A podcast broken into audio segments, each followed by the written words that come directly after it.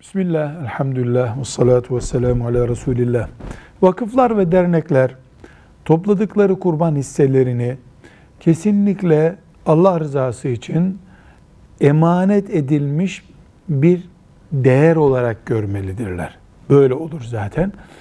Eğer vakıflar biz bu hisseleri topluyoruz ve yurttaki talebelere filan yerdeki fakirlere dağıtacağız diyorlarsa bu sözlerinde durmalıdırlar.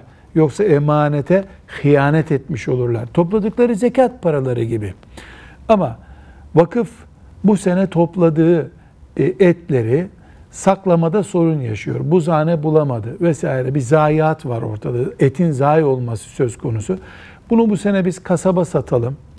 Aynı değeri para olarak talebe için kullanalım deseler. Fıkhen buna bir caizlik bulunabilir.